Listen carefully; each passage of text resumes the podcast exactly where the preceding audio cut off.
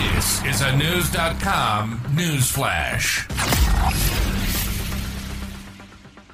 A Minnesota woman accused of sexually abusing a therapy patient now is in more trouble with a higher bail. News.com has learned Mandy Highland is accused of contacting the alleged abuse victim in August. That would be a violation of her original terms for getting out of jail.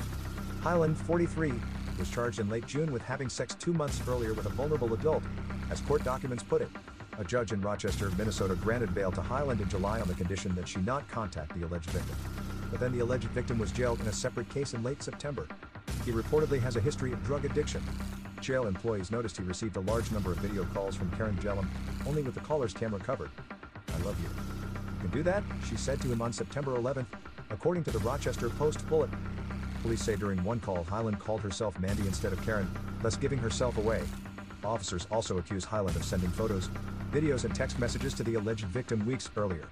Call TV reports Highland was ordered back to jail Thursday, October 5th, on $1 million bail. It is unconditional, with her next court appearance scheduled for November 21st. Highland once owned a counseling center in Rochester and was licensed as a psychologist. That's apparently where she met the alleged victim. He told police he grew attached to Highland while she was his therapist because she was the one person he could trust. I love you. I want to love you forever. Want you to love me forever, Highland reportedly wrote in one text. According to Call TV, the man tried to get away from Highland by checking into a crisis center for mental health reasons. But she somehow learned his new phone number.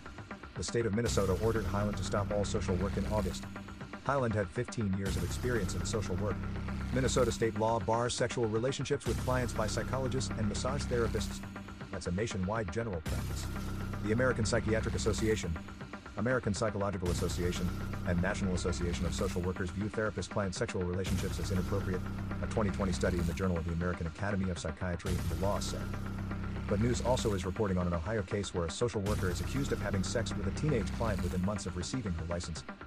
The 2020 study also noted the American Medical Association opposes any sexual relations between physicians and current patients, but allows exceptions with former patients.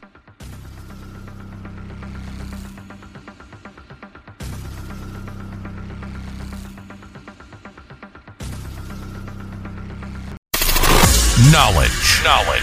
Unfiltered. Unfiltered. News.com. News.com. News.com. News.